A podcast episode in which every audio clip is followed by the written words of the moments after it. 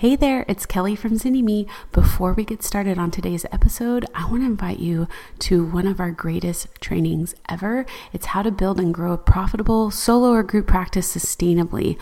All you got to do is check it out at zynnyme.com slash podcast. All right, on to our episode. Welcome to Starting a Counseling Practice. We are bringing you an encore presentation of our Marketing Masterclass Recession Edition therapists from around the country, around the world, five different continents came together to do this training live. And they told us that it absolutely transformed their practices, gave them skills that they could use in their sessions that same day. And it is already transforming their marketing and the clients they're attracting. So we're bringing it here with you for the next four days. Enjoy and let us know how you, how you like it. Hey everyone, welcome. Oh, what would it mean for you to have confidence and clarity as a private practice owner as you steer your business through the challenges we are facing as a global community? Woo, the challenges of 2020.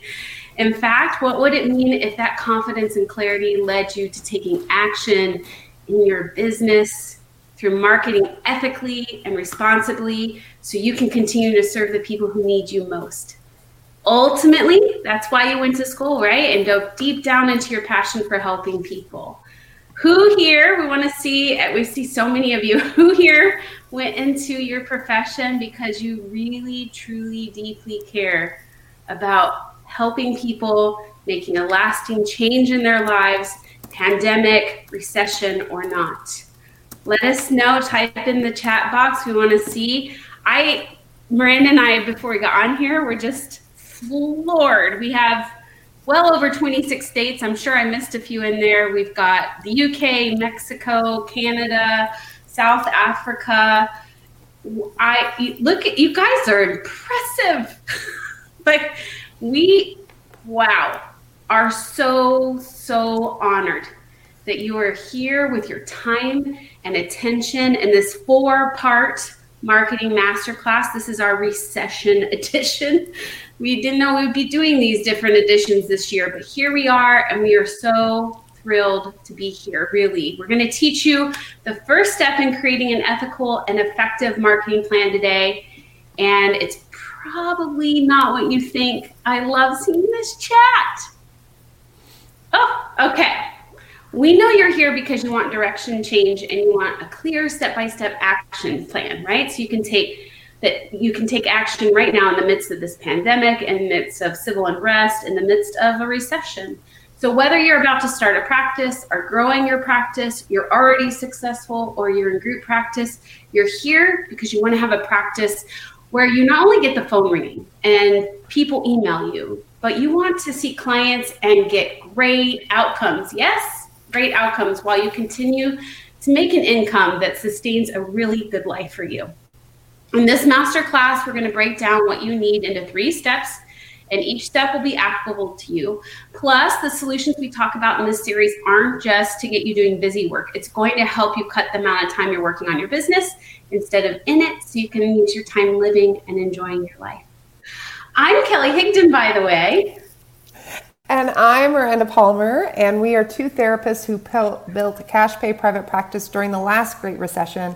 And together we've been helping therapists across the world to build practices they love, getting real transformational results since 2010.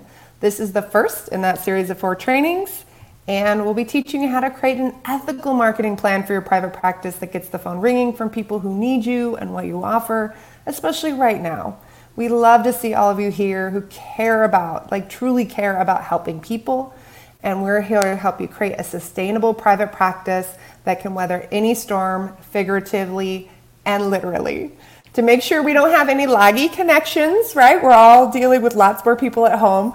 Um, and so we can focus on all of you. We're going to turn off our cameras, go dark on the cameras while we dig into some of the best materials we've ever presented for free, CE eligible, all that good stuff and um, we'll turn on our cameras at the end for some q&a so don't think that something went wrong because our cameras went off okay Um, so we've helped therapists create solid businesses that make it through hurricanes, illnesses, the recession, and other catastrophes. Because now more than ever, when our communities are in crisis, they need mental health care. This is the time where they need support in managing the stress around them. They need your expertise. So many of you have reached out about fears and uncertainty about what the future holds asking if their practice can even expect to continue through not only the pandemic, but this recession as well. What does that mean for your fee? How do you do this without seeming like you are taking advantage of people in an economic crisis? Having worked with so many therapists during this time, we have a lot of insight into what has and hasn't changed for marketing during this global pandemic. When this passes, and it will, we want you to come out of this as a stronger, more visible business than ever before. So the lessons that you learn here will be long lasting. You're here to create a sustainable business that can present can be present for the needs of your communities during this time and beyond. We want that for you. Your clients and your future clients want that for you, and we respect that's why you're here too. Are you ready to help people who need you right now? To be a light of hope to your communities and a place of refuge, service, and healing? Let us know in the chat box. We're inspired and energized by each of you. We do these trainings live because we've seen over and over again that we're bringing together people and community to fast forward growth. Check it out. So, the kind of uncertainty we're facing in this very moment is unprecedented. The fear, legit concerns, and worries avoid. You feel it from your clients, your friends, your family. Who here is feeling all the things right now? And when those feelings come up, our gut gets confused, our vision gets clouded, and we can lose sight of where we're headed, especially when there are unknowns. Because we dig in deep, we want to address this first because we see it impacting all of you so much. At some point in the distant or not so distant path, past, you decided that you wanted to help people. You wanted to take people on a journey of change and growth and transformation. Take a moment and close your eyes right now if it's safe to do so. Take a nice deep breath. And another. And think about the moment that you knew you wanted to do this. Maybe there were a few moments in life where you knew that you were supposed to do this work. Bring up one of those moments, one of those moments that you can feel deep down throughout your body. Where were you? Who were you with? What were you wearing? What visuals stand out to you? What was said? Bring up that moment in as much detail as you can and just breathe it in. Now, notice what you feel right now when you think about that moment in history. How does your body feel right now? Your skin, your heart rate. What do you notice about your breath? Let that feeling seep into your body. Now take a moment, breathe it in, and open your eyes when you're ready. Now, more than ever, that spot in your body, that knowing, through this process of business and marketing, you cannot let it go. When you drop into the truth of who you are, and what you were meant for, you will be able to take action. Maybe you weren't like me, telling people you wanted to be a psychologist when you were five years old, but at some point you knew. You started to imagine what life would look like, how your office, the kind of clients you would see. I imagined that I'd be able to deeply people and I'd be able to pick my kid up from school every day and be present, something I didn't get growing up. I imagined that I'd be able to make a decent living and maybe even a hundred thousand dollar house. Like that was like the, the dream. I started grad school and a job at a nonprofit doing counseling within a month of each other, and I knew I was on my path. Yes, I had to let go of my great paying job with benefits and seniority for cut and pay, but it would all be worth it.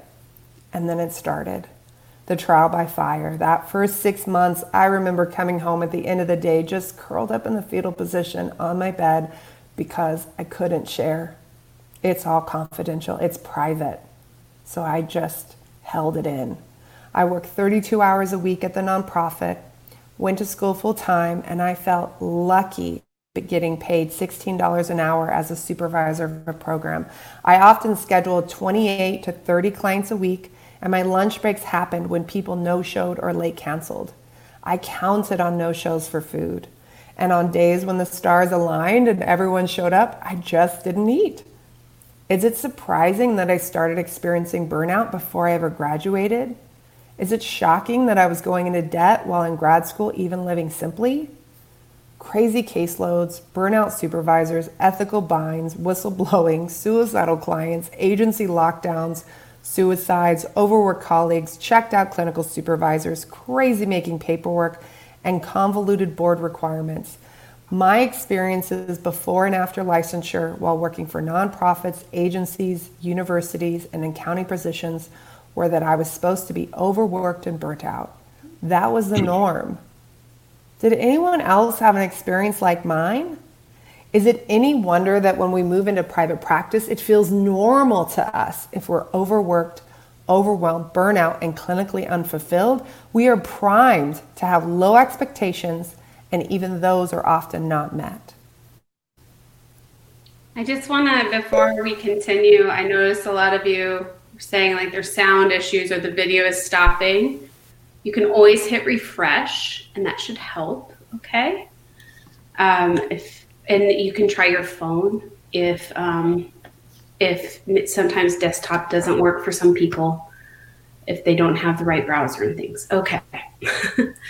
I think a lot of times that's my original headshot, you guys, for my first practice website. Oh, it looked like a baby. Um, practice was going to be the magic answer. I thought you set your own schedule, you decide what clients you do and don't see, you make decisions that, and you can finally have a boss that fully attends to your needs so you feel supported and do your best work with clients. Unless the boss is the hardest boss you've ever had, with the highest expectations you've ever had placed upon you. When I started my private practice, it truly was my last ditch effort to decide if this was something I even wanted to continue doing. I felt really unsatisfied with my work in the county, and I was burned out on reviewing charts and adhering to Medi Cal and Medicare um, documentation standards and implementing unreasonable requirements on my staff with ridiculous caseload sizes of hundreds of people. And it felt like bureaucracy always came first over people, and that wasn't why I got into this field. So, my answer, my solution was to try private practice in the middle of a recession, no less. It was going to tell me if this was my calling. I wanted it to affirm my next step in my career. No pressure, right? How often do we demand these things of our business? Can you relate? And so, if I was going to do this private practice thing, I was going to do it right, in quotes. I laugh at it now because what I teach is about how right is never an exact process applied across the board, but instead it's this dance between what is best for you, your life, and your health, as well as what's best for the clients. But back then, I wanted to be sure to avoid mistakes in business that I could as much as I could. And after all, I had a lot riding on this decision to start a business. It was either this or go back to school and change my career. And that kind of pressure came from nowhere but me. I guess you could also say it was some like generational trauma kind of pressure too. But I set the pace, the workload, and the schedule and I dived into full on workaholism, staying busy, anxious, driven, building a practice that would never seem to stop needing my attention. And honestly, if my clients saw me and how I worked, they wouldn't have recognized me. They'd be confused because the image of the person in the room with them was totally different than the person who is working on the business. Don't get me wrong, I loved my practice. I love my time with clients. But I didn't love that I was choosing to sacrifice my health and mental well being to get there. And I've talked to thousands of therapists, and many are like me, working hard and pushing. And I just want to say that I get it. Um, so it's been a personal mission of mine to heal the parts that are harsh and unreasonable and to become a leader with compassion. And it's why we are here to help you avoid a lot of the overworking, especially right now. You cannot afford in the midst of everything that's going on to overwork and sustain your health and well being during this challenging time. It's time to get down to what matters most and to simplify your business so it continues to sustain you and care for your clients. So, where does all the time go? You spend hours learning how to get your practice full, whatever that means. All the blogs, podcasts, webinars give you more lists, more to dos, and it feels like it's never ending. And you could spend 100 hours a week and still not remotely do all of those things that everyone seems to think are essential to having a successful business. And then, if you finally hit your stride, figure out your marketing, and people get in you might realize there isn't enough time for food, breaks, bathroom, water, taking notes, marketing, bookkeeping, and all the things you need to run the business. Maybe you even realize that you don't have enough income to pay taxes, put aside money for retirement, and all the rest of it. So even though you're already tapped, you start researching multiple streams of income and passive income, hoping to find some magical way to make all the numbers work, only to find there's no magical passive way to bring in income with the time you don't have. The phone rings, you talk to the person, and some part of you says, This is not a good fit. But you got to take what you can get, right? And if they can't pay your full fee, you can slide down and negotiate because something is better than nothing. Stress keeps rising, self care keeps declining, and you are slowly starting to resent this work. Then you throw in a global pandemic in the mix, which we've been watching, what, for six months now, I think, or longer. It catapults the world into economic uncertainty. And when you are trying to give your eyeballs a break between sessions on the screen, you might be recognizing the pace that you had before was already challenging, but with all that's going on, it's definitely not doable. And the money issues that you've always had become even more prominent, making you consider whether you should even be charging for your services right now. We've seen that a lot of you feel guilty for charging during this time. But before all that happened in 2020, you were starting to probably resent your passion and calling already. And it's not okay. You fast forward in your mind three, five, ten years, and if everything keeps going this direction, you're going to have a chronic back condition. Your body is going to respond in a way that is not good for you. And you're going to feel like a husk of a human or one of those burnt out, angry therapists that makes you cringe. What you dreamed of when you decided to be a therapist in private practice is not what you're living on a daily basis. You thought about being a therapist, you thought you'd be seeing clients, a transformation, ending sessions, feeling good about the work, going to trainings, and building on your skills. You might be doing some marketing, but really you thought the majority of your time at work would be spent on your craft, the art of therapy. You wanted to make a difference in the world and do work that had a pace, a way of living that allowed ease in your life. But the truth is, the more successful you get, the more calls, the more clients, the more work you have to do. Little did you know you're going to be a bookkeeper, a medical biller, an assistant and scheduler, a marketer, a financial planner, essentially juggling managing the business while still trying to do therapy, and your time is getting squeezed. And while your attention is pulled in a million different directions, you start to doubt is this worth it? Is this helpful? Am I really making a difference? Through our own practices, through consulting thousands of therapists, we just answer to what makes a private practice truly successful, happy, and as full as you want it, whether you're solo, part time, full time, or, or in group practice. And guess what? The answer is not just replicating what you see the people around you doing, even now in the midst of the pandemic. Helpers and therapists are the worst paid master's degree and at risk for burnout. much higher than others. Odds are, if you just copy what someone else is doing, you're going to end up overworked, underpaid, and burnt out. It doesn't take you doing all the things to make your life or your business better. Seeing more clients isn't the answer to making more money either. Today, we're going to talk about the one thing you can start with this week today that can be the difference between a busy to do list of marketing strategies and a cohesive plan that will change your profitability and your satisfaction without working yourself into the ground. This take no additional time in your work if you're seeing clients. And I know that's hard to imagine, right? okay, maybe you might spend, you know, 30 minutes prepping yourself or for the activity and sharing what happened if you want to enter our bonus Amazon gift card giveaway. But seriously, it's going to be minimal time even if you go the extra mile. Just a little caveat we have homeschool happening in the background too. so if you hear a child, that would be why. We know that there are a lot of you out there who are walking around feeling like an imposter or at least lack of confidence. You do your sessions, you talk to people about your practice, but in the back of the mind, you're burdened with shame about all the things that aren't getting done. Maybe you're doing your best in the therapy room, but there's a little voice that makes you wonder if you're good enough. You fight it though. You tell yourself this is success, but deep down you aren't so sure. But you've been carrying on in your business, hoping it'll all work out. But this lack of confidence and clarity about who you are and what makes you unique, it's impacted everything, even without you knowing. So we've also seen a lot of therapists this these past few months doubt themselves as they as they transition to virtual work. I have to say our field is amazing. Within about a week to two weeks' time, I'd say the majority of all of you move to virtual practices. We are amazing.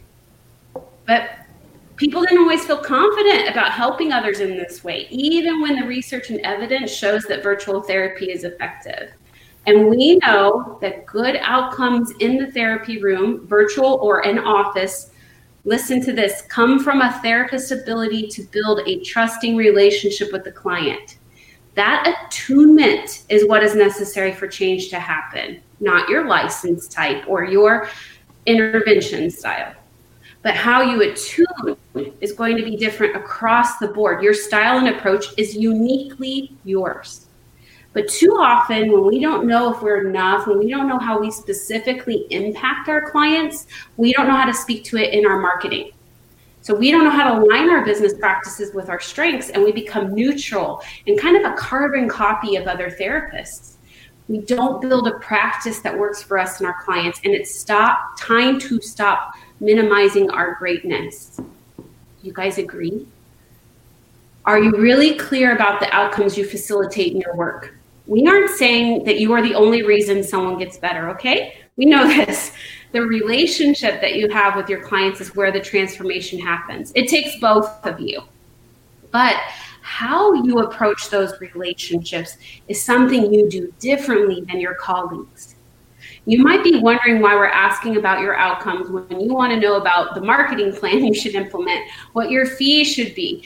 Um, and all the nuts and bolts of building a business. And while we teach those things in our boot camp and we'll cover some marketing stuff in this masterclass, you need to understand why you need to know your outcomes.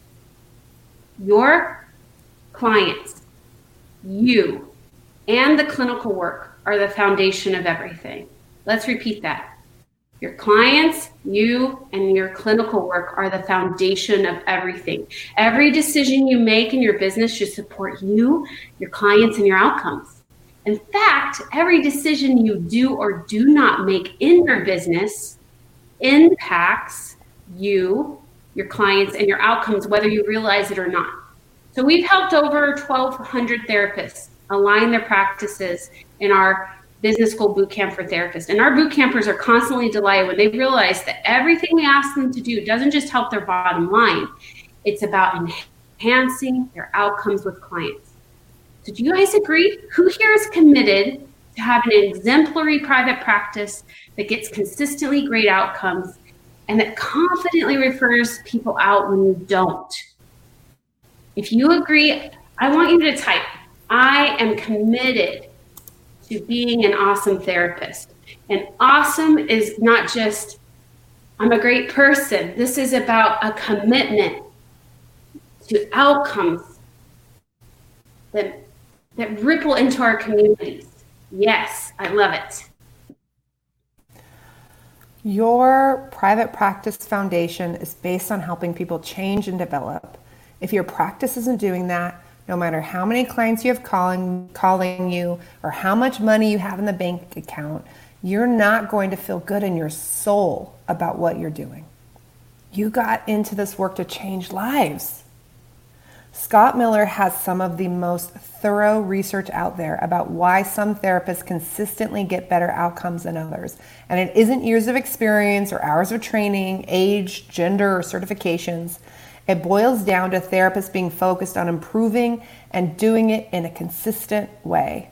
If anyone in here is practicing feedback informed treatment using the SRS or ORS or tracking outcomes, share how it's impacted your practice and clinical and outcomes in the chat. We want to hear from you.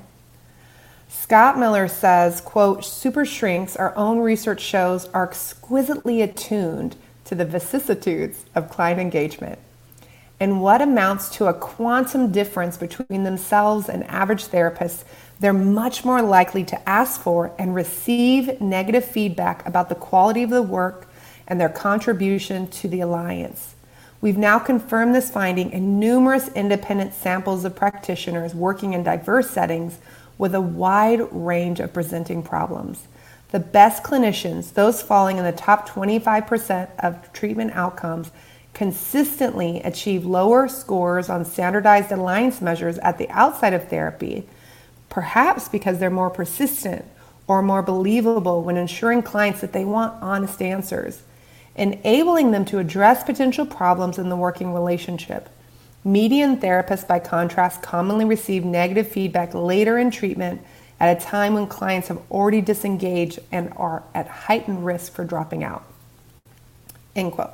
So, Based on those decades of research about what makes some therapists great and get consistently better outcomes, he teaches the following. One, determine your baseline level of effectiveness. Two, you engage in deliberate practice. And three, you get feedback that depends on and is informed by the others, working in tandem to create this cycle of excellence.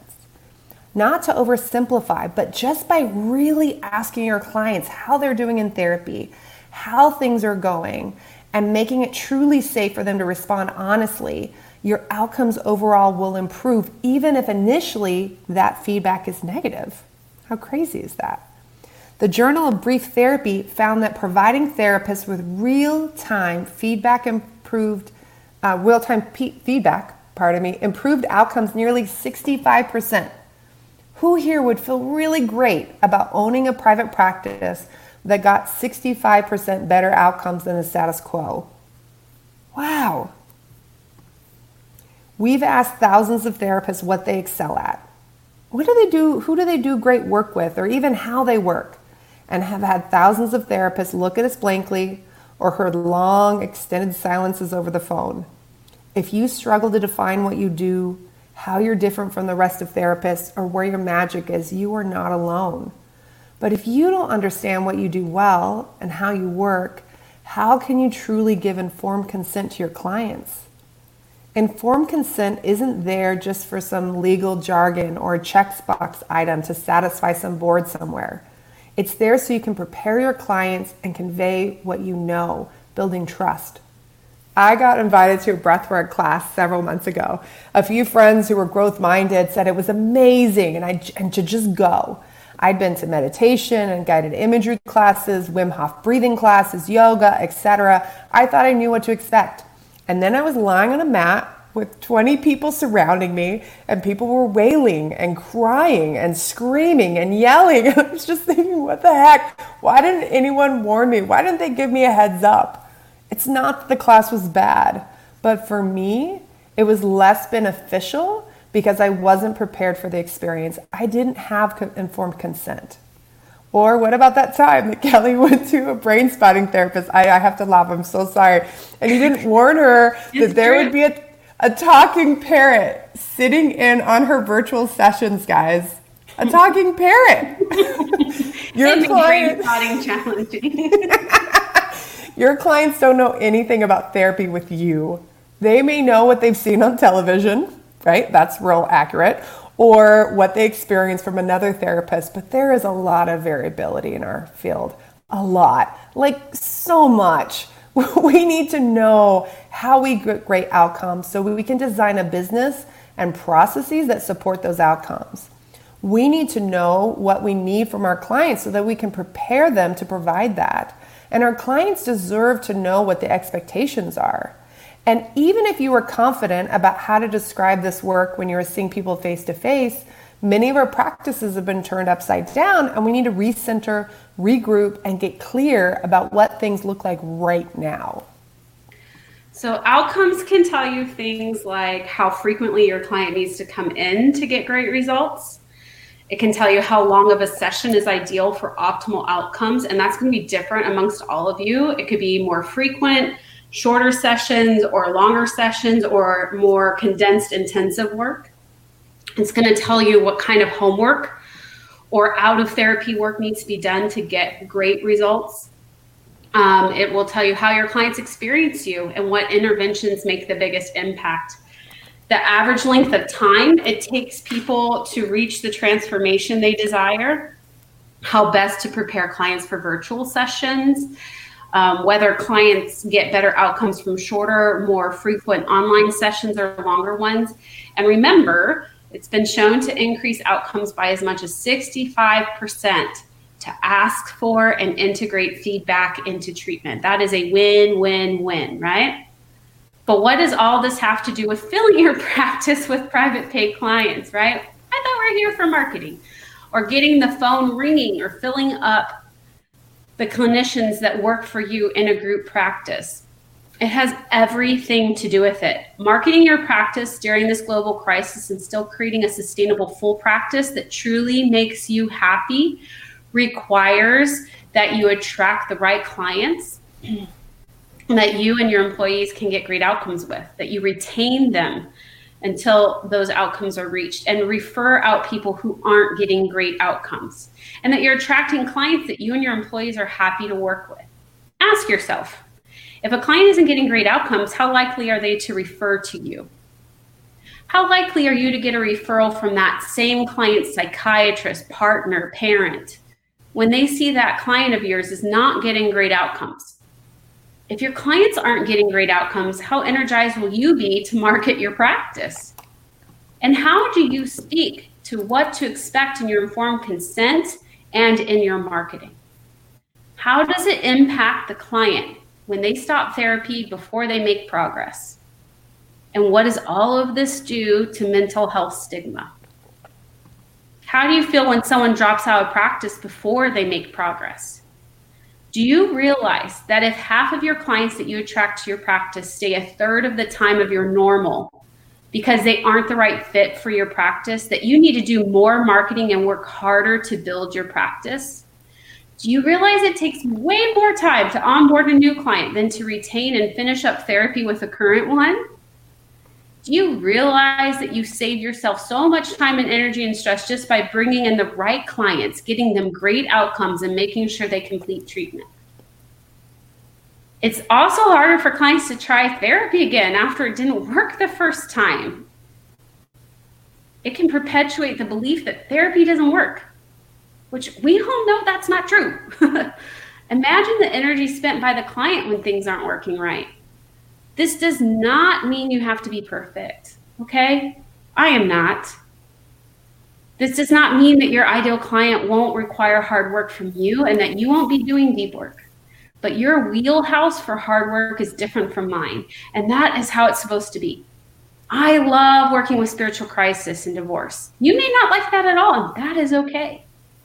So, tomorrow we're going to show you how to let your outcomes transform your marketing so your marketing can transform your outcomes. It's a beautiful dance they play together. Marketing is about instilling hope and getting the right people to call you excited to schedule with you. Marketing is about meeting your clients where they're at and using their language and moving them through those stages of change. Marketing is even about screening out or repelling clients that are not a good fit for you. This does not change in a pandemic. This does not change in a recession. This does not change in a hurricane or civil unrest. These principles are long lasting. If you love doing cognitive behavioral therapy with lots of homework and activities, you don't want to get someone that just wants deep existential conversations that won't ever dig into those handouts. And if you do psychoanalysis, you don't want to attract someone who expects to get handouts or only wants to do brain spotting or EMDR. Understanding your outcomes is the first step in this process. And while we could talk about this in general terms, we'd rather challenge you, awesome therapists that showed up for this masterclass, to actually get out there and start having these powerful, powerful conversations and tomorrow, we will teach you how to delve in and transform those conversations into a marketing message that gets the right clients calling your practice. But how do you actually do it? Many of us were taught this process for tracking outcomes that involve surveys, Excel spreadsheets, or lots of paperwork with rulers. While all of that can be great, let's get real about how simple and client centered integrating outcomes into your practice can truly be. We're going to teach you a process today that does not require you to survey people who've already graduated, format and print out a form that and that won't detract from the clinical work you're doing and that your clients will love and that will make complete sense right time. Right? Who wants to learn a simple, easy, impactful way to do outcomes work with clients that they can implement in their very next session with clients like today? Say yes in the chat box. Remember to fill, fill your practice with ideal clients you love. It isn't about doing more, it's about leveraging what you already do that is great and that is working. We're going to show you how to have an out conversation step by step with your clients. And after this webinar, we're going to give you a script to tailor to implement what we're teaching today. And when you implement it and post in the community, you'll be entered to win an Amazon gift card at tomorrow's training, right? Who wants to be rewarded for doing things that improve their business and improve their clinical outcomes, right? Like, can I get a yeah, yeah to that? Beginning of your next session with each of your clients, you're going to have an outcomes conversation. This isn't a quick check in, how is therapy going, two minute kind of talk. This is specific questions that will allow you to better understand the outcomes you provide in therapy, as well as opportunities for growth and change in the therapeutic process and aligns with your clients. Be sure to document what you talked about. It's one thing to listen, it's another one to write it down, and it's another to go back and review, really take it in. This is how we hold on to the outcomes we provide. If we relied on our memory alone, I don't know about you, but my memory can skew a lot of things. Write down the specific words and phrases your clients use whenever possible. After you have these conversations, you can go back to the notes and find patterns and themes. You can also schedule to follow up in two to three months to revisit the conversation again. So, as you ask these questions, this is not an interview, it's a dialogue of shared experience. We want you to also share your thoughts and concerns too. And imagine how much trust can be built when you're honest about your experience as well. This is an amazing time to share in the celebration of the progress your client has made and to dig into creating hope for the areas that still need attention. This conversation helps to bring awareness of the progress that's been made by your client that you may not even be fully aware of. Have you ever had that happen? Right? It can also and should bring awareness to the areas that are stuck, that need attention, and the stuff that has not been coming up. Dig and probe enough to make sure you're getting deeper and really showing your client that you want, can accept, and can integrate negative feedback. It's even more important now that we are in telehealth, right? And if clients can't give feedback to you, that is also a clinical issue that needs to be addressed. We need that kind of trust. So you're going to have this conversation and with your clients and remember you'll have a download of this in our classroom so you can use this in session. Even if you use SRS and ORS, we encourage you to have the, this conversation with a client today before you even come to the next class. So some of the things you're going to ask when you first came into therapy, Do you remember what you were going through and what it felt like to call a therapist? Do you remember what in particular you were expecting when you found me and came into your first session? Do you recall fe- what what do you recall feeling during and immediately after that first session? What has changed for you since we've been in therapy together? What has it been like to come to therapy and be in this room together?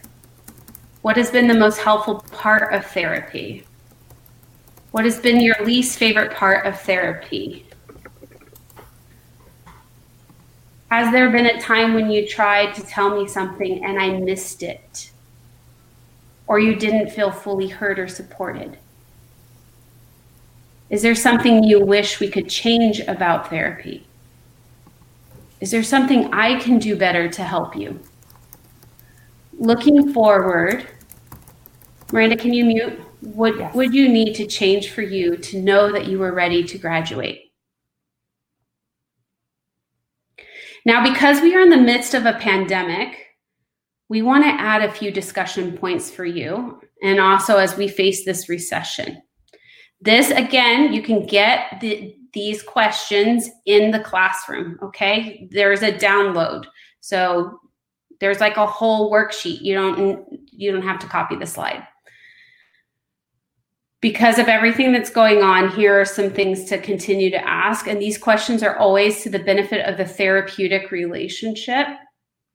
And it will give you more insight into how to communicate your to your ideal clients during this time in a way that meets them where they're at. What does a typical day look like for you right now?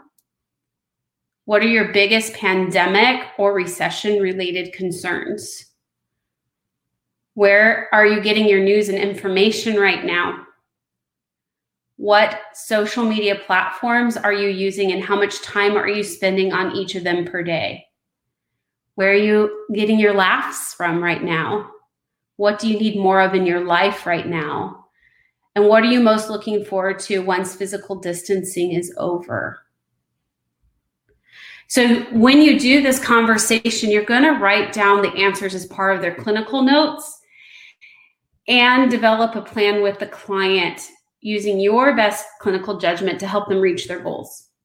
The questions you are asking during this pandemic will be rich with information. You can integrate into your interventions with your clients as well as information for your messaging and moving forward. So, Uh, we'll put the link to the classroom where all this is at um, for you to download. So, have they been coming in consistently? Do you get better outcomes working with clients weekly? Look at recommitting to weekly therapy for eight weeks and track progress towards goals over those eight weeks and see if things get unstuck. Is there an area they really want to address but keeps getting put on the back burner? Develop a plan to move out of crisis mode or hold them accountable to not avoid the topic during sessions. We want you to be responding to the feedback and to know and remember that you know how to do great therapy. Do they need more frequent therapy but can't afford it? Refer them out to someone who works with their budget. now is not the time to assume and slide your feet all over the place. Please stop assuming. Now is the time to step up and serve, holding to the work you do best and referring out when it's clinically appropriate. Are they ready to terminate, but they're afraid to say goodbye? Then do four weekly sessions focusing on the fear of goodbye and leaving therapy and then terminate them. Are you both stuck? Schedule clinical consultation and take this information in to create a plan with some outside perspective. Pandemic or no pandemic, recession or no recession, whatever we are facing, we want to make sure our clients are progressing and getting what they need. Hey, it's Kelly. Are you enjoying today's episode? There is so much more to starting your private practice. That's why we created Business School for Therapists. It's our lifetime access business building program created especially for you and all the future stages of practice that you are going to go through. If you're ready to join a community that supports you, that to have access to a massive library of private practice trainings covering everything from creating your vision to setting your fee to getting you legally covered and more, this is for you. Simply go to bit.ly slash therapist business school to get started. It's okay if the focus of therapy is shifted right now, as long as it really makes sense for both you and the client. Is one go- conversation going to change my practice, fill it up, generate more income, make me happier? Yes. yes, this conversation is the first step in a full practice and a happy life. That's a strong statement. We both know it is. But as a therapist who's taught master's level, provided supervision, clinical consultation, who's worked with thousands of therapists from all over the world, and someone who's delved into the research, I stand behind it. If you want to have a practice that's full, happy, and doing great work, this is where you start every single time. This conversation is powerful to you, to your clients, and to your business. At its core, your business is a change and helping Kelsey is a child therapist who specializes with anxious kids, and she has this about to say about integrating outcomes work. I outcomes and use feedback informed treatment. Integrate these scores into every session, and I'll have conversations with parents and clients at least once every two months, unless there are concerns about progress or making sure we're on the right track. It can be uncomfortable to use the session rate scale at first, feedback when you thought the session went well, but that's why it's so important to incorporate it. You can catch things you didn't even know about, which decreases the dropout rate. We agonized for months about what to teach in this master class. What would be worth literally thousands of therapists from all over the all over the world taking the time, busy schedules to watch this? We have tens of thousands of therapists on our list. It's worth even sending them an email to invite them to when their inboxes are already overloaded. And it came down what do we see truly consistently change in the lives of therapists that we work with helps them move to the other side? What activity would we want to reward therapists for doing that would have the biggest impact on our professional goal? What would be a win-win-win? Give clients a better experience, make therapists happier, and make more stable businesses. Believe in this profession. Know it changes lives, but also know there's work to do that we can, as a community, improve. This is so important. We're asking you to implement this after this call in your very next session. Please don't wait. Don't wait until you can memorize the questions. Don't wait until next week when you start fresh. Don't wait until you've agonized over the perfect way to ask questions or bring up the conversation. Don't wait. You've seen the client for and don't wait until the client tells you they don't want to continue or they stop com- coming to your office altogether or they ghost you unless there's a crisis that takes priority, right? Our assessment of the situation has not changed with the pandemic recession. In fact, with all the changes happening right now, it's more important than ever to be digging into what is and isn't working and delving into these conversations with our clients. We have weeks or months and years left in this current situation. Nobody really knows how long all of this will last, and we need to ensure providing the best outcomes possible. So, having this conversation is what will inform all the changes you're going to make on your website, your directory listing, how you talk to people on the phone, what you say when you're at a networking meeting, and how you handle working with your clients. So, this is one of those conversations that changes the clinical work and your business. This simple conversation takes no additional time. You're already in session with the client and will only benefit that relationship. The conversation is a powerful part of your treatment plan. So, what if you are a group practice owner and you're already full to the brim and need to learn how to fill up your employees?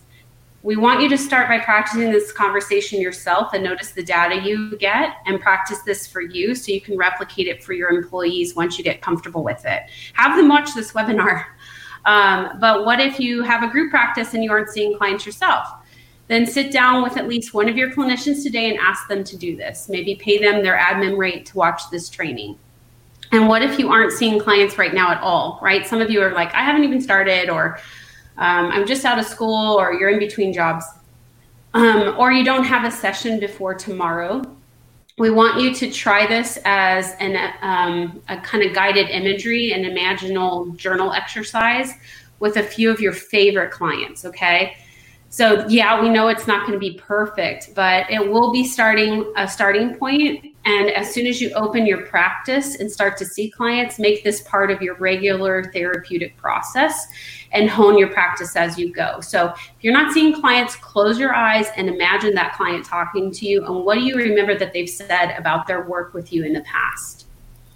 Um, what if I'm already practicing informed treatment, um, feedback informed treatment, or using end of therapy survey, the SRS or the ORS? We say that's awesome. We love to hear that. We just want to challenge you to delve deeper into this conversation um, because we want to get some language languaging languaging too in order for you to use in your marketing. Um, and it's just another way to do feedback informed treatment. And we'll also show you how to to translate this data into multiple points of your marketing plan. Um, someone asked, do we need to ask all of these questions or do we ask a selective few of them? I mean, it's a natural conversation, uh, but we do want you to get to the point where you could ask all of them over the course of time. You may find that there's a question that hit strikes a nerve and you can go very deep with but please make room for permission for the negative feedback piece. Please don't gloss over those questions. Um, I think they are important. And that every one of those questions is going in later point of our of our training. So if you don't get the answers now, you're still going to need the answers to to implement the material, right? So, and this is the biggest what if I get negative feedback? I implemented an online version of the SRS and ORS, the, the scale that Scott Miller uses in my trauma practice. I struggled sometimes with remembering to do the paper and pen version, making time for it. So when they developed an online portal, I was excited to see if this would process. My client that I've been working deeply with for over a year at this point filled out the form at the close of session. The online program would give recommendations based on the client's score. That day, the client put like a six and a half or a seven out of 10. Not great, but not terrible. And the result said something like based on your scores, it looks like you are considering discontinuing therapy. This is a great thing to talk to your therapist about. The client was stunned and said they had an appointment with a new therapist to try out a few days later and they didn't know how to bring it up. Now, I was surprised that they had something scheduled, but not that surprised because I had had these outcome conversations with my clients frequently. I knew that I was giving the treatment was that was the very best for the client, but it was at odds with the client's goals. I'm very client-centered, but y'all know sometimes these things happen. What the client really wants and what's appropriate based on their level of functioning, their trauma history, support, etc., may not quite align yet. I loved working with the client, but also was very supportive of them exploring they moved on to the other therapist. The therapy closed with respect and joy. And because I had a great marketing and clinical confidence, it didn't scare me or rock me when the client left.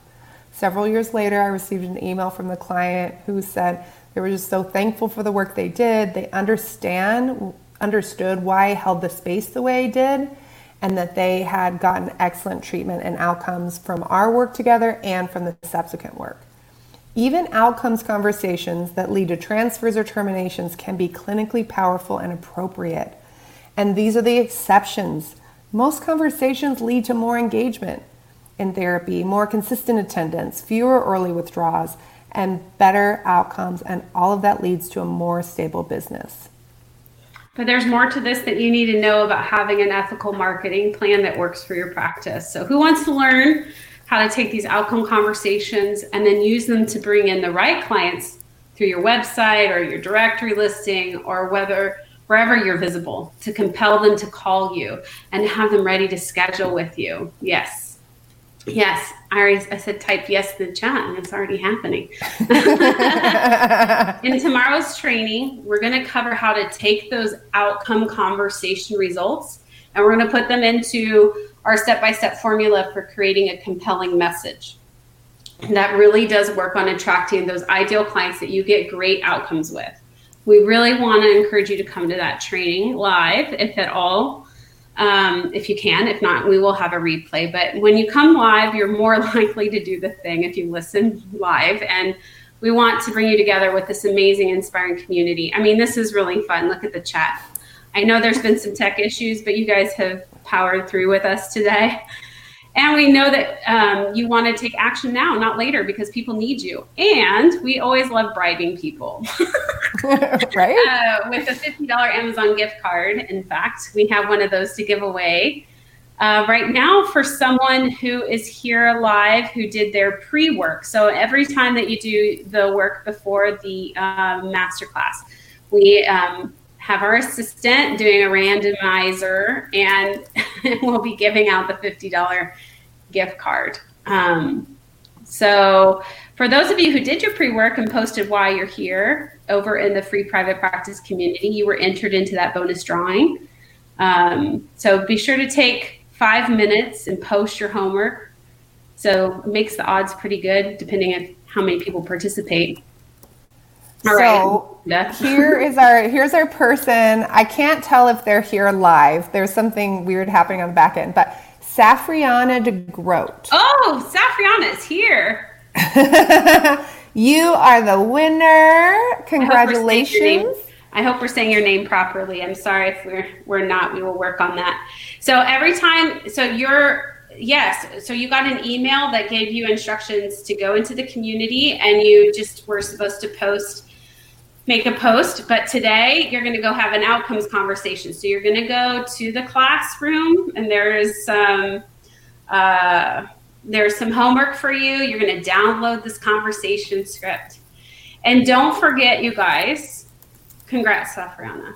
We are giving away a thousand dollars to one lucky live attendee this Friday, but you definitely have to be live for that. Um, so that'll be fun. We're excited to do something fun for all of you guys. It's our 10th birthday, our 10th anniversary. I don't know, anniversary birthday. So we're just trying to have some fun with it. And it's um, been a year like no other. It is. and it's also Kelly Higdon's birthday on mm-hmm. Friday. So we're also yeah. celebrating that. How cool is that? I like giving away money on my birthday. And we're also going to give away a one entry to the Business School Boot Camp for Therapists on that Friday as well. Um, that, I see a lot of you boot campers in here. I love you all. Uh, it teaches you how to create a profitable, happy, streamlined group or solo practice that changes lives, improves outcomes, and leaves time for a life that you love. So, if you want to, who wants to win an entry to boot camp? Who doesn't want to be part of this beautiful community, right? So let's talk about something that everybody who listens to this recording and who is here live gets. So Aspira CE is generously donating a code. Now, if you've used this code before, um, you cannot reuse it. But if you've never done Aspira and done this code, um, you get three free CEs for attending the entire master class. So how cool is that? Um, they have APA, NBCC, um, and more. And they have four telehealth courses right now if you're struggling with your telehealth stuff. Um, go and check out Aspira CE, and um, you can access the material there. They also provide CEs for a business school boot camp. Did you know that you could get CEs for working on your business? That's the best. We started that this year, and we're just thrilled to partner with them and you can easily see all the information you need at this moment like does it cover my license and where i am? You know uh, we have all of that they have that on their website. So um, you can go to Aspira and use that code. All right so you all get three ces for this. Show up for the whole week which would be awesome. But right now we want to know a little more about you. What does having a clear understanding of what you do well and a marketing plan that attracts the right clients for your skills. What does it mean for your business and for you as a clinician and a human being? Tell us in the comments. We're going to be um, posting that script for you today in our online community in the classroom. We want you to share this and invite your friends. Um, and the more that we all support each other and push each other for better clinical outcomes, how could that not be a win for our field as a whole and for each other, right? Yes, it builds pra- your practice is going to build your confidence. So we talked about all the many reasons why outcomes are the cornerstone to creating an amazing marketing plan. You know that tracking outcomes and integrating feedback in your work improves your outcomes with clients. You understand that knowing how you work and what you get and how you work and what gets great outcomes is the first step in creating a marketing message and plan that allows you to attract, retain, and get great outcomes with ideal clients for you and your practice. You've learned a simple conversation that you can have with your very next client and how to use that conversation to immediately engage your clients. Your next step is to go into our free online community, download the script, use it in your next session. And if you don't have a session between now and tomorrow, go through the exercises of thought journal based on what past clients have told you. Then come back tomorrow and let us know how it went so you can be entered into the drawing for another Amazon gift card. Yes? Yes. So, whew, under the wire in an hour. If you got to go, we totally understand. We'll see you tomorrow. But we have some time to answer questions, which we are happy to do. We will give priority to questions you have about how to integrate these outcome conversations into your private practice, but we'll do our best to get to all the questions because there are 34. not like, whoa. That's amazing. It means you guys are really thinking about this process. Um, oh, I love this. I love this is going. So glad you're recommending the outcomes research, right? It's so good for research, even studying your own performance. It's such a um, such a cool thing. oh my goodness gracious, such a good day. So again, we'll go into the into the um, into these questions. As a new practice, I'd love to hear about attracting and securing clients. So as we said, the best way to attract and secure clients is to understand who you are, what kind of work you do, and how you do your best work. So start from this place of digging in to previous sessions or with any current clients you have so that you know who you want to attract and what they how they would describe themselves and we'll show you how to translate that tomorrow.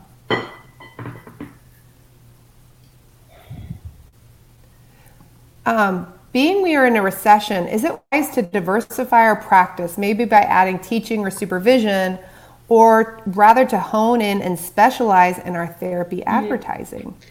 I really believe that before we add more, because when we add, we divert our attention and our energy. Make sure that what you have so far that you've created is maximized, that you are doing as much, you know, that you are integrating these outcomes, that your marketing is on point, that you understand what's happening in this first business before you add another arm to that business because it can kind of uh, distract you. That said, I will say for some of you, um, you do not have uh, the privileges that others do, and you may need to have a supplemental job if you are in the process of shoring up your business and you don't have the resources. So I'm never going to say, don't do this or don't do that. I'm going to always say it depends on your situation and what's best for you.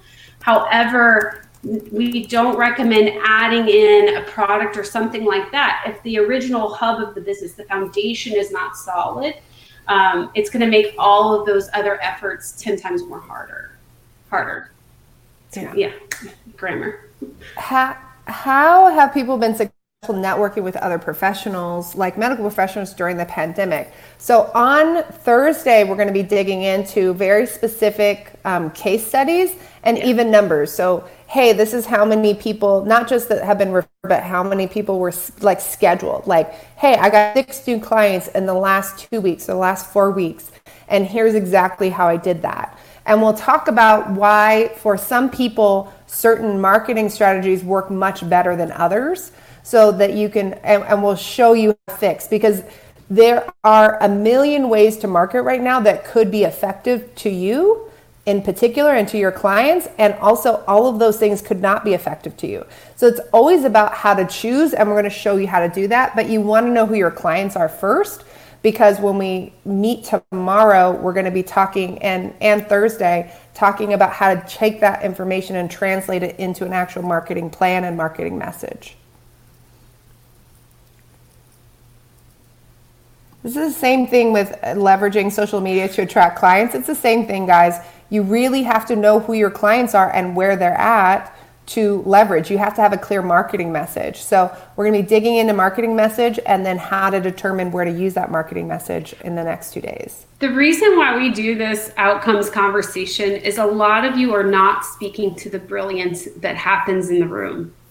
You are not holding on to what really sets you apart, what is therapy, and knowing that when I do X, it shifts the outcomes in this direction, right?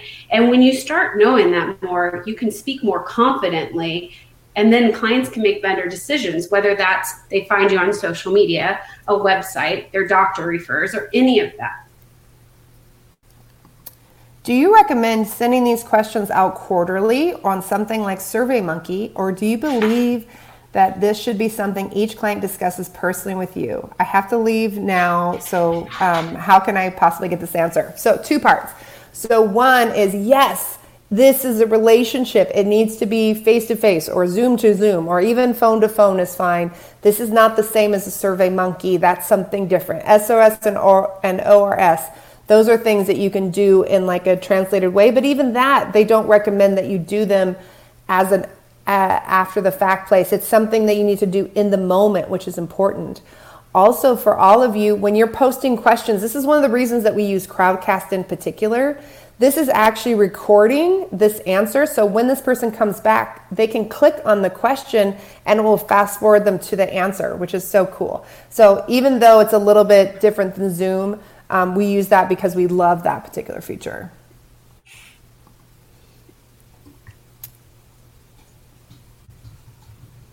Let's see. And heading into session, where can I quickly download those questions? So there's a green button in the middle of the screen. I've, we've also shared in the chat several times where that link is. It's in our online classroom in Mighty Networks, um, where you can get all the information. And it's also the place where you'll comment to enter the drawing. Oh, should outcomes questions take place with children too or their parents? Okay, so when you download that questionnaire, and I just message my assistant to make sure that you guys can access the, the thing because um, it should be on there. But we do give some recommendations if you're working with kids.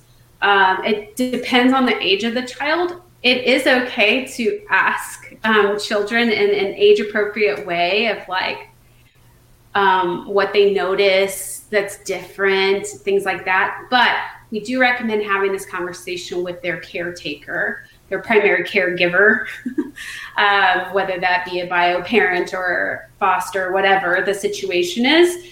Um, because um, at the end of the day, um, you are treating that whole family and um, sometimes the children cannot express depending on where they are developmentally. If you have a teen, I think you can have these conversations with teens for sure. Uh, but younger kids, it can be a little different, but definitely with the parent.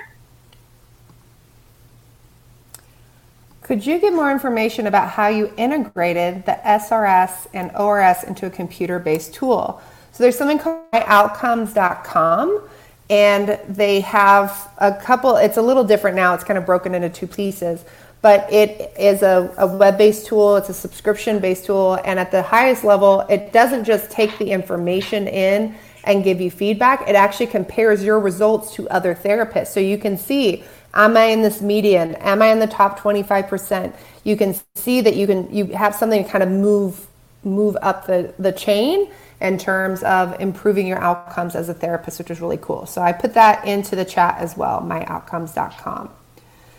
Um, Robin D'Angelo, um, who's watching us on Facebook, asks How soon after a client starts is it most effective to start this convo? I really think that from the initial consult that you have with a client, you prepare them that you will be having this con- conversation, saying, you know what, the outcome of this of your investment in this work is very important to me. And throughout the time that we're meeting, I will be checking in with you.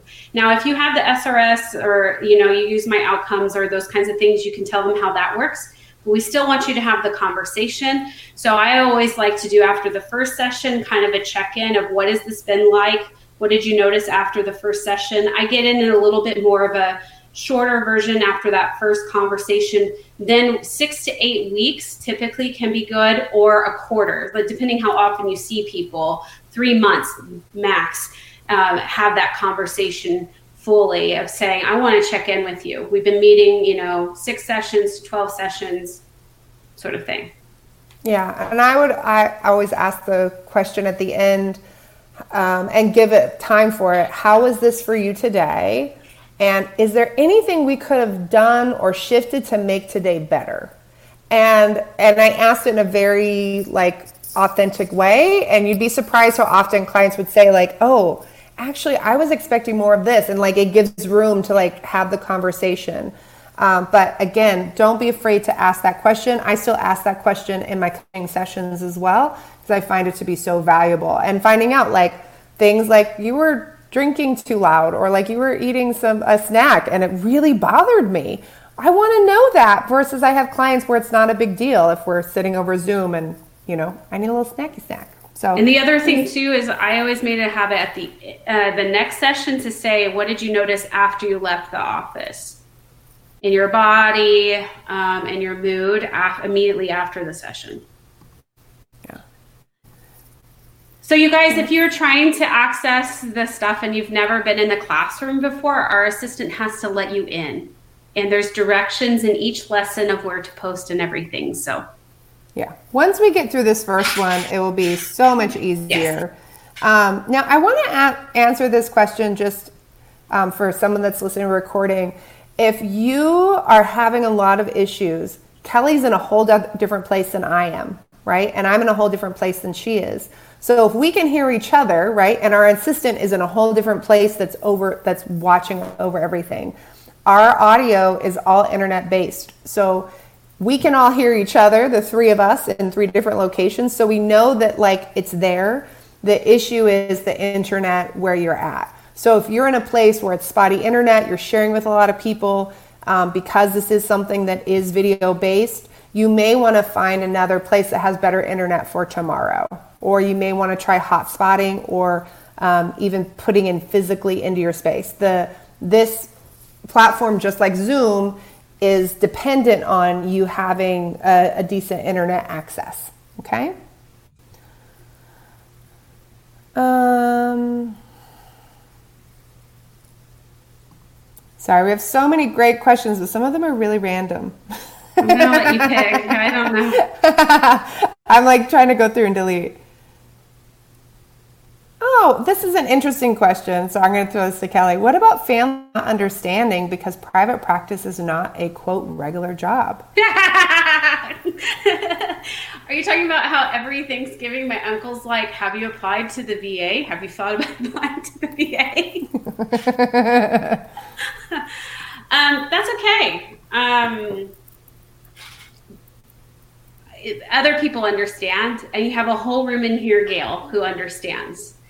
And I don't want a regular job. I want something that is wholly unique that I have control over and the ability to create with. So I think there's a lot we talk about in terms of the committee of like whose opinion matters and grieving the loss of some of those people who aren't supportive. I'm sorry that they don't understand. But when you can get confident about your why and your purpose, sometimes those voices and those opinions start to lose um, their power. I know people like when I left the county, for example, a lot of my peers, and some of you may be in here, um, I'm fully aware of that. Uh, they all told me like, no, private practice is something you do as a side gig. It's never going to give you a full income, and um, nobody was really supportive of it. It was like, oh, that's a cute, cute dream or whatever. and when I talk to people, uh, and people have been with the county like 25 years or whatever, and I think part of it is people want you to feel secure. They want you to be okay. But then they also are projecting their own fears on you. And so it's a lot of muck to sort through. So just being clear on your why is important, grieving the loss of that support, and remembering that there are a lot of us out here who know that we don't want regular jobs, that this is the new regular and it's and it's wonderful. So Sarah says, How do I market online? I'm not good at videos or keeping consistent content.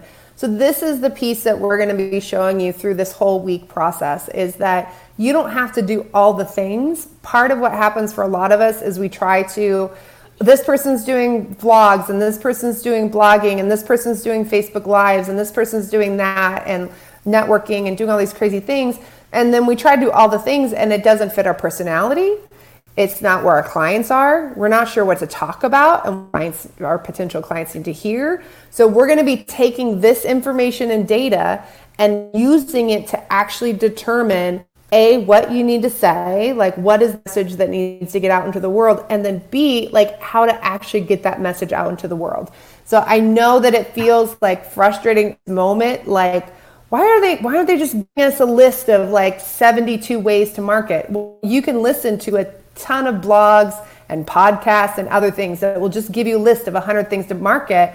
But if you don't know the why behind it, you'll find that it's not effective.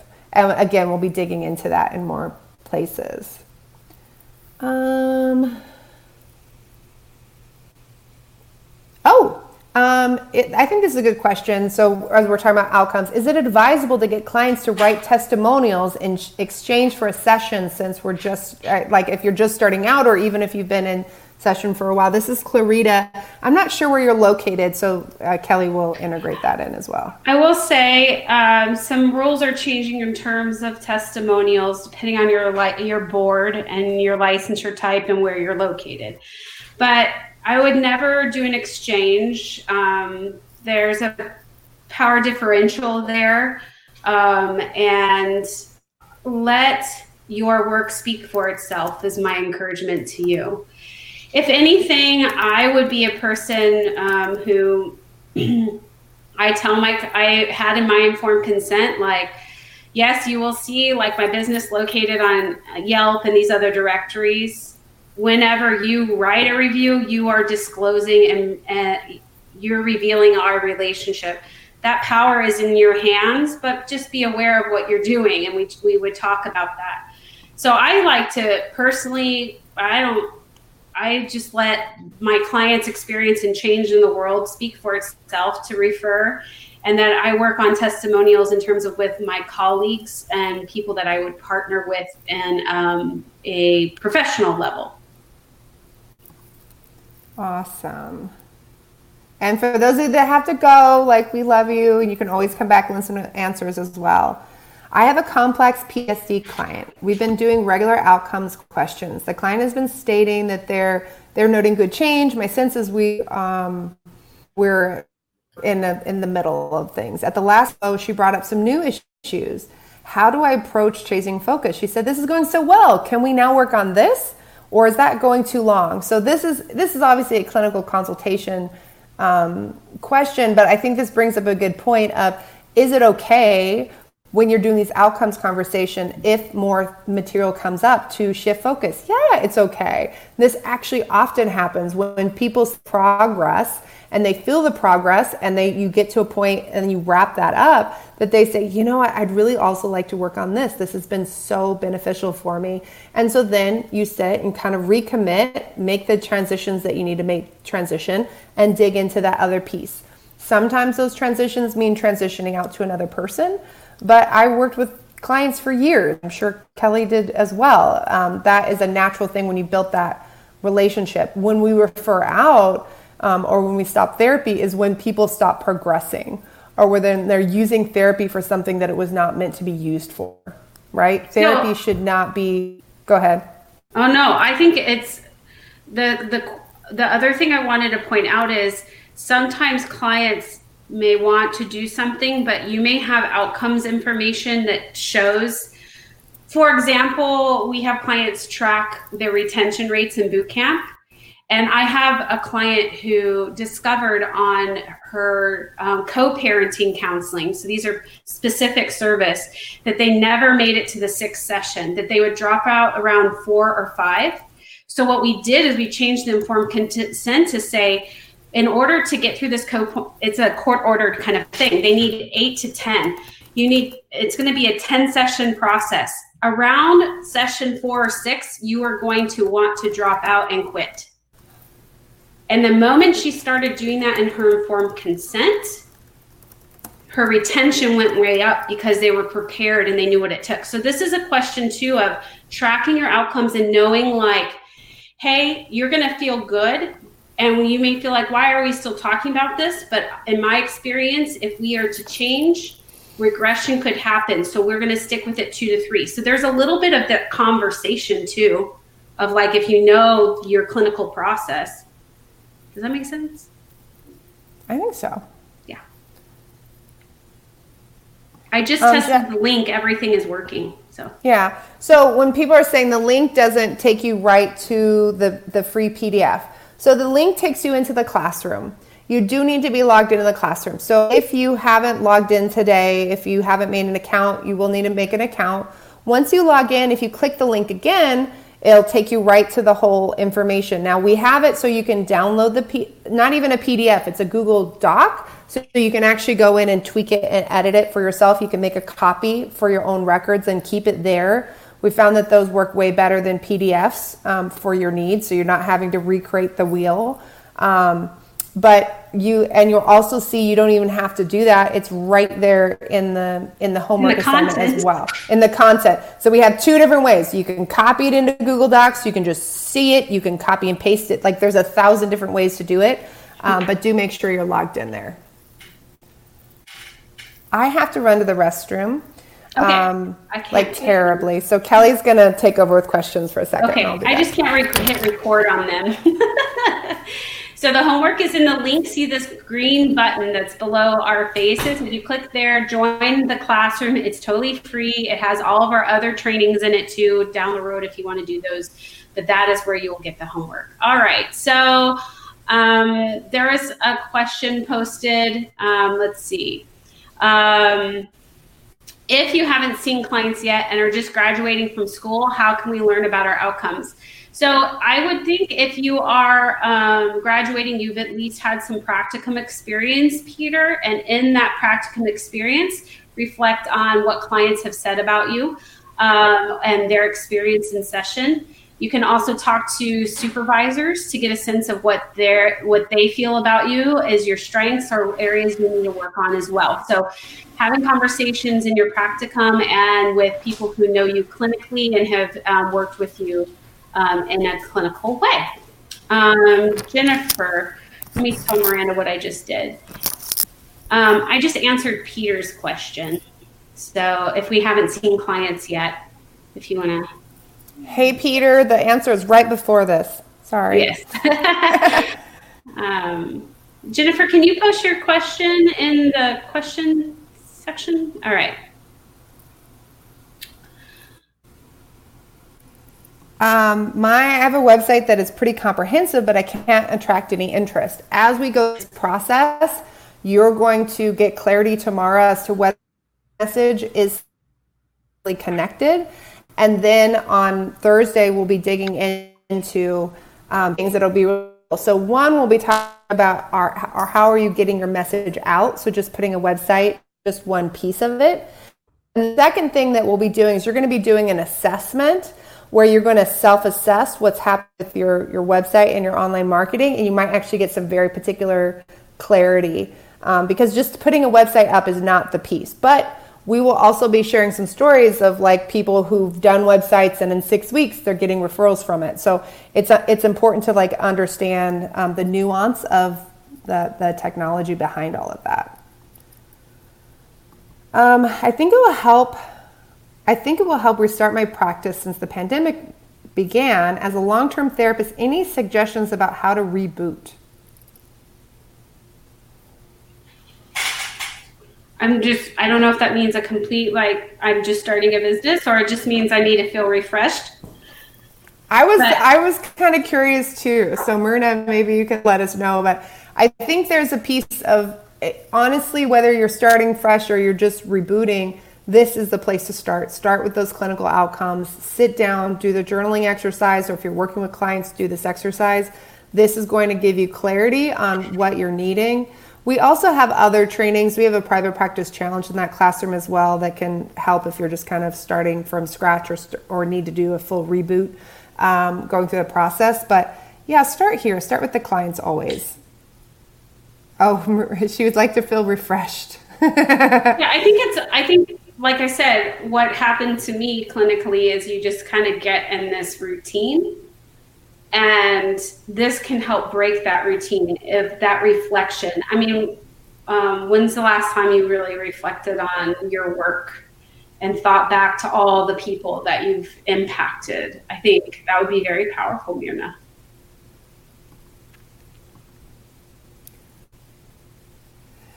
So, how do I determine who my ideal client is? We're going to be talking more about that tomorrow. And we'll also be linking out to a whole training, like a whole hour training on that particular topic, too, if you want to dig deeper in. So, we'll be getting into that piece. Um, I'm so on board with this. I've been getting ready to learn and use FIT, the feedback informed um, therapy, for quite a while, but Scott Miller research shows it actually usually takes on um, two and a half years of using FIT before clinicians' outcomes consistently improve, right? So, super curious about how I might use it to market now. So, here's the piece we're not talking, so we talk about his like what he's doing. We're basing this on our like taking his like big research and then how we've been teaching this anecdotally with our clients and clinicians, people that have come to these marketing master classes, people that are within our boot camp and seeing how they are reporting feedback from their client while this is like impacting and making shift and change right now. So that's different than like the level of research that he does through his process.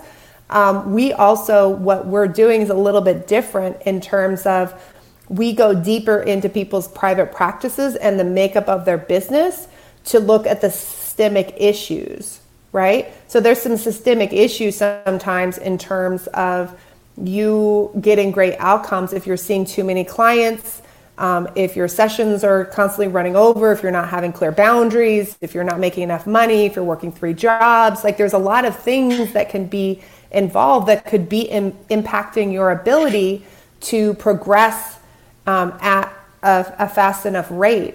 And so we really prime it through everything that we teach, whether it's our free classes or a boot camp we prime and we look at the whole systemic place of how can we change the system to support you in making change. And we hear from our clients again and again that it makes a huge difference. We also obviously scott isn't talking about your niche necessarily or how to market how to attract those right clients. It's just a different thing. So we're just we're taking some of what he does and that we love and fully your support and then just looking at it for, through a little different lens and a little bit more systemically Um, oh, this question I got. I, I probably uh, our uh, admin was out yesterday, so I was manning the emails, and I probably sent this answer out to like 50 times. What if I have a session during one of the scheduled live things and I cannot, cannot, cannot be there live? Totally okay. Everything will be recorded. You can access it. The one piece is you can't win the $1,000, you can't win the boot camp, you can't win the Amazon things. So if you are going to reschedule a session, I would do the Friday one. um, what other questions on here do you want to? I know we just have like another minute. What do you want to do as the final question, Kelly? Um,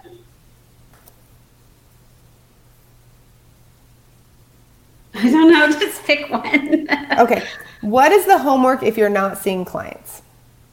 I already answered in the chat on that one. Is oh, that perfect. if you've seen clients in the past, you do a reflection exercise. You can also speak with clinical supervisors to get feedback on what they see in terms of your skills and outcomes, but do it as an, a guided kind of imagery. Yes. Okay. So, yes, I saw a question just in the comments of will the comments still be here? Yes. So, this is kind of funny thing um, that I will say that's a cool thing about this series. It's all kind of here at this link, and each day in your email, you're going to get the link for the next day's training. But there'll also be a thing at the bottom saying, hey, if you missed something, here's the link to yesterday's thing. So if you have to go right now, you can always go and click on that link and go back and see the comments. The comments will be up and around for the next like month or so because um, there's so much great information. so, what did you get out of today? Like, I want to hear inside of the um, inside of the chat what how was this impactful um, you know was this something like was, was this what you always um, didn't know you really needed through that process um, we would love to hear from y'all about that process um, and again click on the link there's a little green button um, where you can click to go into the classroom and grab the information. If you're super duper stuck, you can help at zynnyme.com and our admin can get back to you. Um, and no, it sometimes it takes a minute. So don't like be like, and I didn't get a response within two seconds. We're a small company, guys. Like we're a small Hello. Uh, yeah, it's us and like another person, and like we're just real people that are both homeschooling our kids. This is my son's first day as a freshman in high school. So I am super excited to go and like peek and see how he's been doing. We did a bunch of prep last night. We're real people living in a real issue with like shutdowns and, and what have you. So we're going through that process. So thank you guys again. Thank you for being, being here. A blast. See you tomorrow. Go do your homework, have those conversations. Let's give you some money for Amazon tomorrow. So post in there. Help at Zynny Me if you're totally stuck. Otherwise, we'll see you tomorrow. Bye. Bye, guys. Thanks so much for listening. Hope you go and check out the show notes to go and get all your freebies, downloads, and to join our free, amazing private practice community. It will be so lovely to engage with you there and get to know you and your practice and how we can help you take it to that next level. I hope you loved today's episode. If you're a therapist who's tired of those long hours, low pay, and constantly battling burnout, don't forget our free video training designed just for you on how to build and grow a sustainable, profitable solo or group practice. Head over to zynnyme.com slash podcast to check it out today. Until next time.